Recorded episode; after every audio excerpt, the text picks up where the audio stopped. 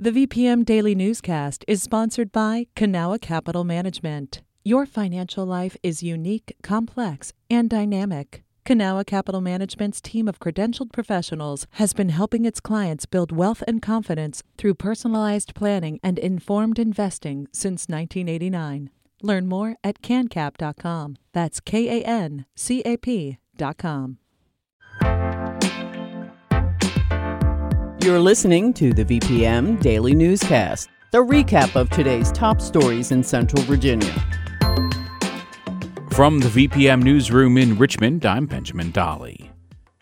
Democrats' newly enacted Inflation Reduction Act includes about $80 billion for the Internal Revenue Service. Some Republicans are criticizing the new money as a tool for the Biden administration to target small businesses and the middle class. PolitiFact Virginia editor Warren Fiske spoke with VPM News legal reporter Whitney Evans about how one Virginia congressman is adopting that theory. Warren, Virginia Congressman Bob Good, a Republican from the 5th District, says the Internal Revenue Service is going to hire 87,000 more agents to crack down on middle class taxpayers. You fact check this. Is Good right? Essentially not. Uh, this is terribly misleading. I mean, the IRS is going to be expanding over the next 10 years, but not in the way Good describes. And the expansion is aimed at cracking down on high earning people and corporations. If you're earning under $400,000 a year, you're supposed to be okay. All right, so let me read a tweet Good posted on August 10th. Quote Democrats are voting to add an army of 87,000 IRS agents who will target middle class taxpayers and conduct at least 1 million more audits each year. Do you notice the warlike tone to his statement? Mm-hmm. An army of IRS agents will target the middle class. Yeah, so what's the source of this? Well, Good's repeating a Republican talking point about the Inflation Reduction Act that President Biden signed into law last week. The Democratic measure passed the Congress on a strictly partisan vote, and the law is aimed at reducing health care costs, carbon emissions, and deficits.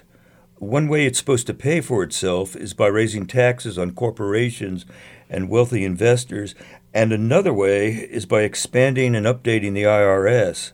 Uh, the law increases IRS spending by $80 billion over 10 years, and that investment is expected to return $204 billion in taxes that wealthy filers have been evading. Well, what about the 87,000 new agents Good tweeted about? Well, that's really a contorted number in the Republican talking points. Uh, the IRS is going to spend new money on a lot of things uh, modernizing IT, improving customer service, and hiring 87,000 more full time workers. But not all of these hirees are going to be auditors or work in tax enforcement. Some, for example, may be IT specialists, some will work in customer service. The exact numbers haven't been worked out. And here's another thing. Although the IRS will be hiring 87,000 new workers over 10 years, its staff's not going to be growing anywhere near that amount. Why is that? The IRS is expected to lose 50,000 current employees over the next 10 years to retirement and other reasons. Most of the new workers will be their replacements. The IRS has about 78,000 workers right now, and when all is said and done, it'll probably grow by about a third. Good also said in his tweet that the IRS will be conducting a million more audits a year. Is that right? It seems like a high number, but we don't know. Uh, there's no official estimate. Uh, the IRS ran 740,000 audits last year. All right. What did PolitiFact rate Good's statement? Well, it has three parts. Is the IRS hiring 87,000 more agents? No. Uh, but it is hiring 87,000 more employees to replace workers who are going to be leaving in the next 10 years.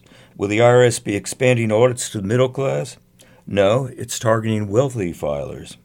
Will the IRS be conducting 1 million more audits a year? Possibly. We don't know. So, overall, we rated good statement mostly false. All right. Thank you, Warren. Thank you, Whitney. That was PolitiFact Virginia editor Warren Fiske speaking with Whitney Evans. They were fact checking statements made by Congressman Bob Good on the Inflation Reduction Act. VPM News would like to issue a correction.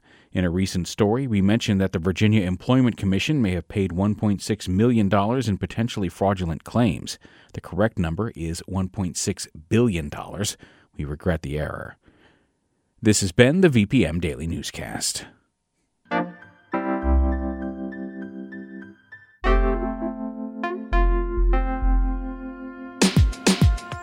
You can stay connected to what matters by heading to vpm.org/news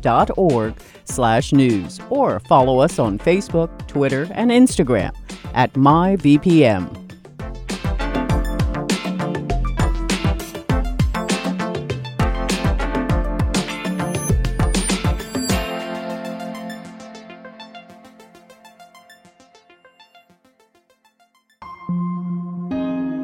VPM. Hi, it's Terry Gross, the host of Fresh Air. We bring you in depth, long form interviews with actors, directors, musicians, authors, journalists, and more. Listen to our Peabody Award winning Fresh Air podcast from WHYY and NPR.